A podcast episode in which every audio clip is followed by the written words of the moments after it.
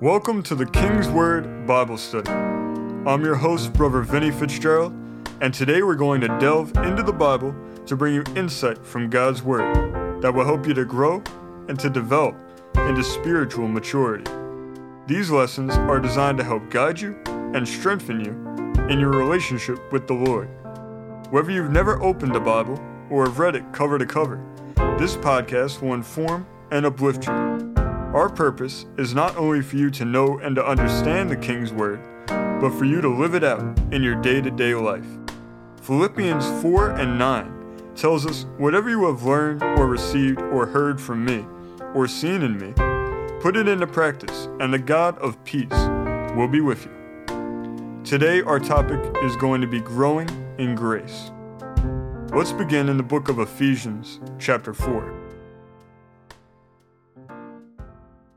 In Ephesians chapter four, beginning in the eleventh verse, it says, "And he gave some apostles, and some prophets, and some evangelists, and some pastors and teachers, for the perfecting of the saints, for the work of the ministry, for the edifying of the body of Christ, so we all come in the unity of the faith, and of the knowledge of the Son of God, unto a perfect man, unto the measure of the stature of the fullness of Christ, that we henceforth be no more children, tossed to and fro, and carried about with every wind of doctrine, by the sleight of men, and cunning craftiness, whereby they lie in wait to deceive, but speaking the truth in love, may grow up into him in all things, which is the head, even Christ, from whom the whole body fitly joined together, and compacted by that which every joint supplieth, according to the effectual working in the measure of every part, maketh increase of the body unto the edifying of itself in love." This chapter is telling us of the importance of spiritual growth. We need to grow. It's essential to our spiritual health and well-being.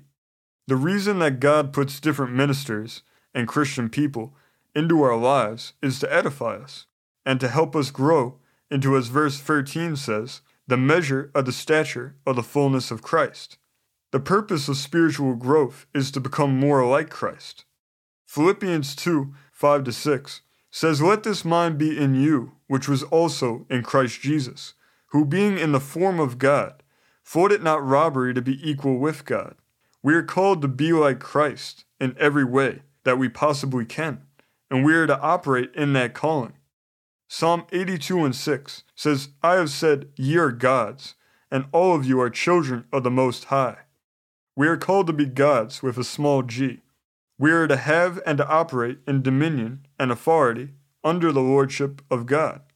John fourteen twelve says, "Verily, verily, I say unto you, he that believeth on me, the works that I do shall he do also, and greater works than these shall he do, because I go unto my Father." The only way we get to this point of the measure of the stature of the fullness of Christ is by growth. And the word perfect that we find mentioned in Ephesians four doesn't mean to be perfect in terms of righteousness and our actions, but it means to be mature. And that is something that we need to strive for, spiritual maturity.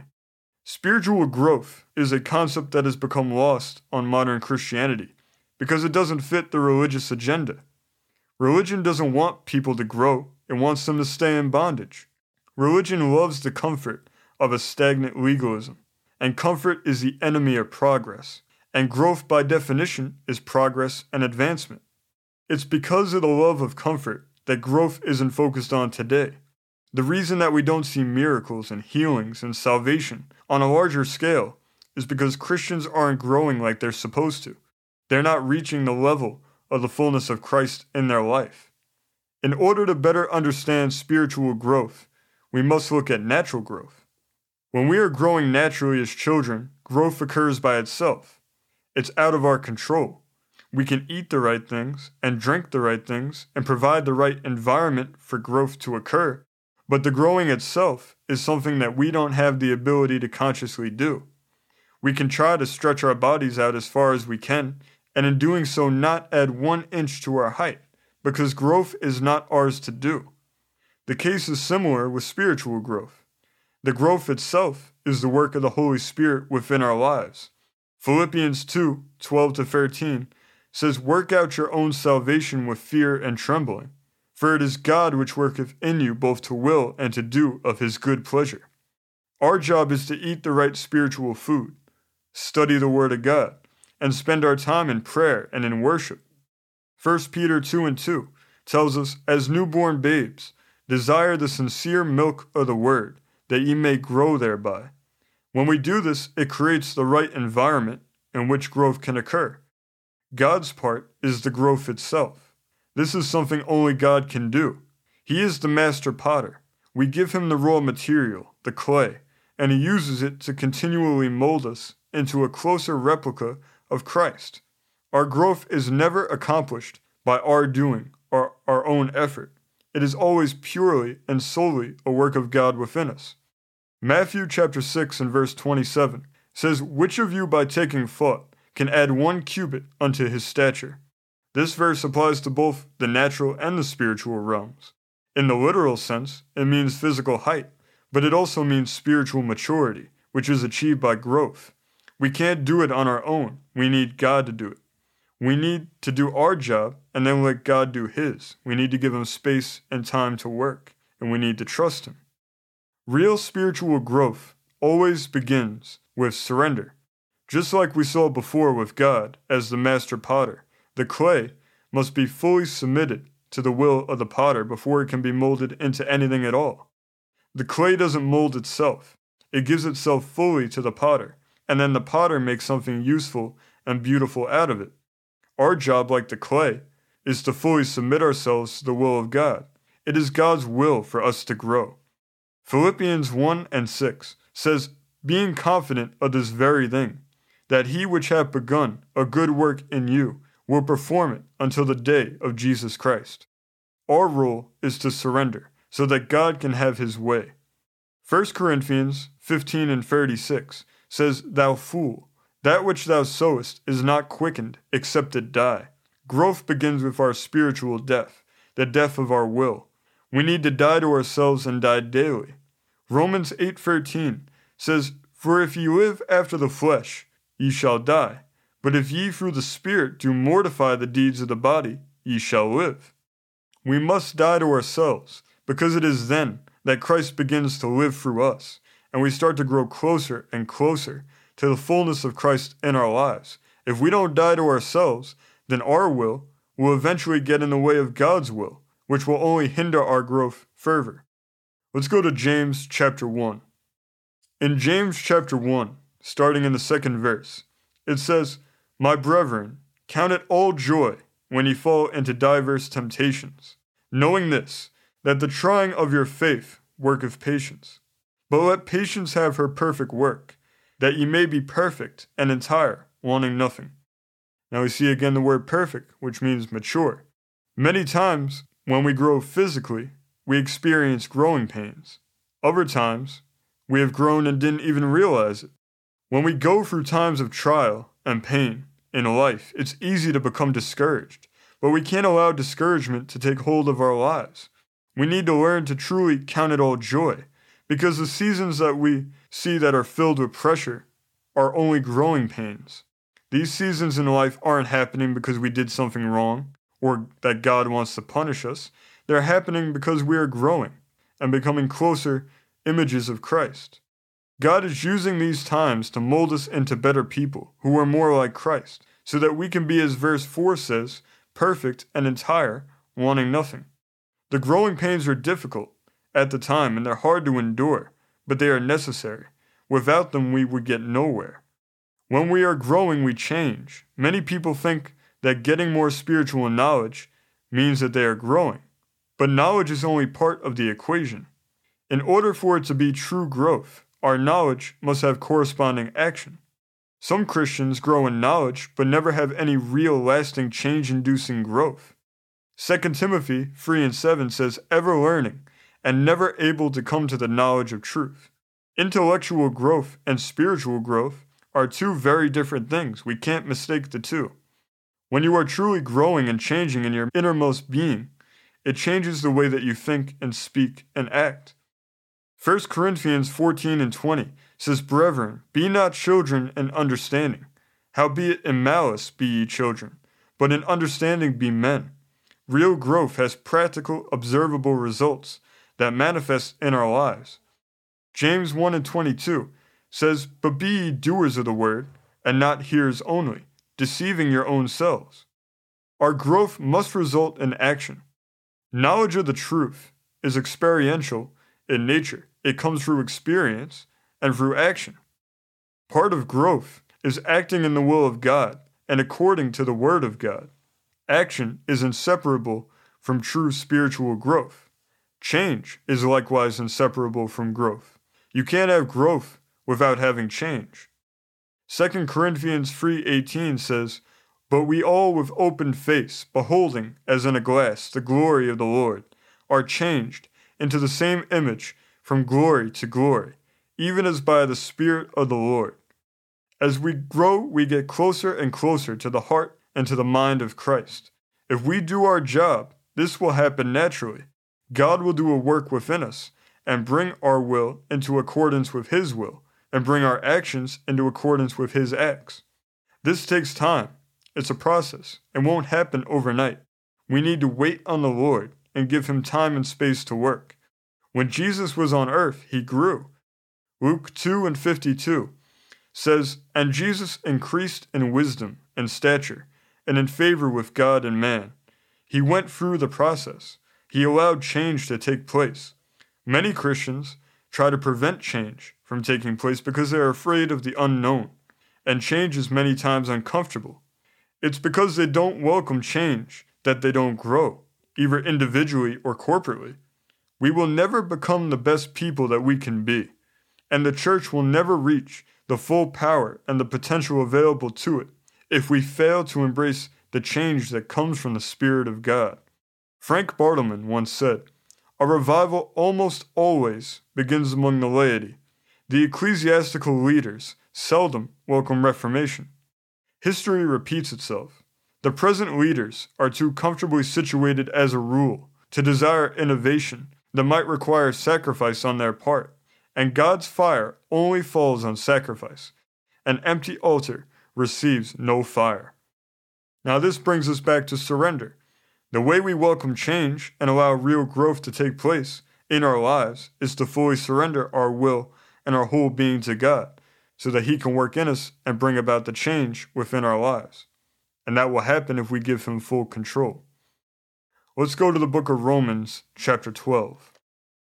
In Romans chapter twelve, in the first verse, it says, "I beseech you therefore, brethren, by the mercies of God, that ye present your bodies a living sacrifice, holy, acceptable unto God, which is your reasonable service. And be not conformed to this world, but be ye transformed by the renewing of your mind, that ye may prove what is that good and acceptable and perfect will of God. For I say, through the grace given unto me, to every man that is among you, not to think of himself more highly than he ought to think, but to think soberly, according as God hath dealt to every man the measure of faith." This passage is showing us the concept of surrender. Paul tells us that this is our reasonable service unto God. God isn't asking us to do something impossible or something that's extremely hard, but He is asking us to give ourselves over to Him who gave Himself for us. Then in verse two, we see that once we have surrendered all to God, we are transformed and we're renewed. Both of these terms demonstrate growth. Our faith can only grow in the soil of surrender. Then in the third verse, we see grace, which is important for us to note. When we spiritually grow, we are growing in grace.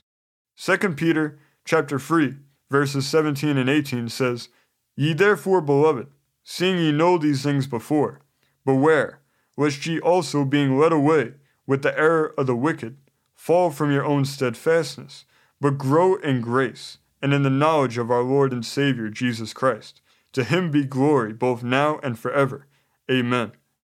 Some people, instead of progressing in growth, end up regressing. This happens because they didn't provide the right environment for growth to occur, and because they didn't fully surrender their lives to Christ. Galatians five and four says, "Christ is become of no effect unto you, whosoever of you are justified by the law. Ye are fallen from grace." Now this verse is crucial to our study. This is the only time that the phrase fallen from grace appears in Scripture.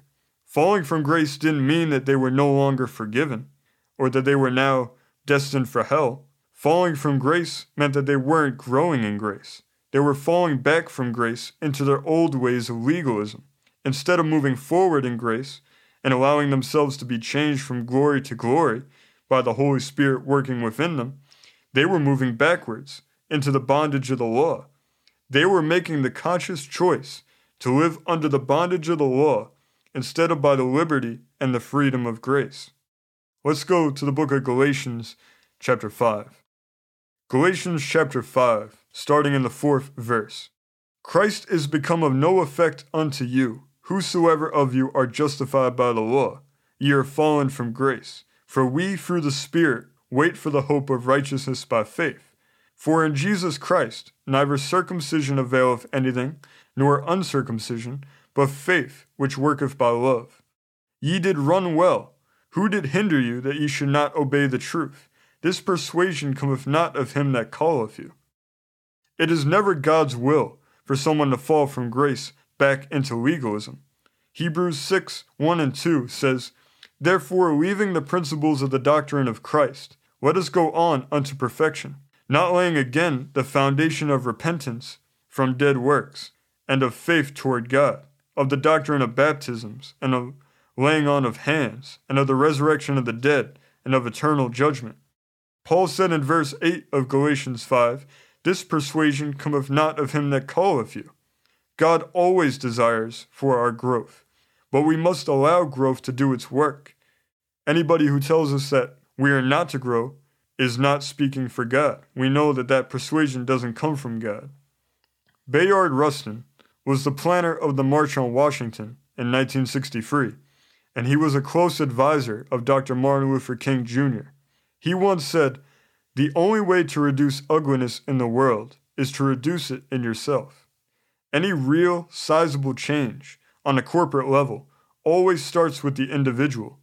If we want to see our society and our culture become more Christ-like, the only way that we can do that is by allowing ourselves to become more Christ-like. We can't change others. Only God can do that. We can only change ourselves, and we can't fear change. We need to embrace the new work that God wants to do in us. That is how we will move from glory to glory. We can see revival in our time. Our society needs it now more than ever. But it all starts with us. We need to grow, and we need to move from the milk to strong meat. Hebrews five fourteen says, But strong meat belongeth to them that are of full age, even those who by reason of use had their senses exercised to discern both good and evil. The Christian church as a whole hasn't seen the power of God manifested as it should have because they haven't changed from glory to glory. They're stuck on the milk and they're refusing to move on to the strong meat. We can be the ones that change this. Matthew five and forty-eight says, Be ye therefore perfect, even as your Father which is in heaven is perfect. Now that we know that it is God's will for us to grow, let's make that decision today to surrender all to Him, and allow Him to work in us, and to grow and to mold us into the people and the vessels that He wants us to be, so that He can show forth His power through us and usher in the revival that He is seeking to bring amongst us. Let's close in prayer. Lord God, we thank You for Your word and for revelation from Your word. We thank You that You have provided a way for us to grow. Lord, we know that the growth itself is Your work, Lord God. Help us to provide the right environment. Give us the initiative to seek wisdom from Your word. Give us the strength and the courage to call out to You for wisdom so that we can grow into the fullness of the stature of Christ that You want to see within our lives, Lord God. We thank You that You've given us Your will, and that we know that if we bring ourselves in accordance with Your will, and if we seek first Your kingdom, that You will bring everything that we need unto us. And Lord, we thank You for the change that You want to bring about in our lives, Lord God.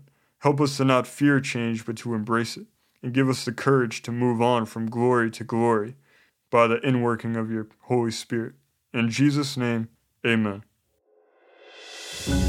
If you want to grow in grace and have Jesus as a part of your life today, all you need to do is to invite Jesus into your heart to be your personal Lord and Savior. You then need to repent of your sins and ask for his forgiveness. Then you trust that you've been forgiven, and you ask for his free gift of eternal life. If you've prayed this from a sincere heart and you truly meant it, then you are now a part of the family of God. Welcome to God's family. We want to thank everybody for listening today.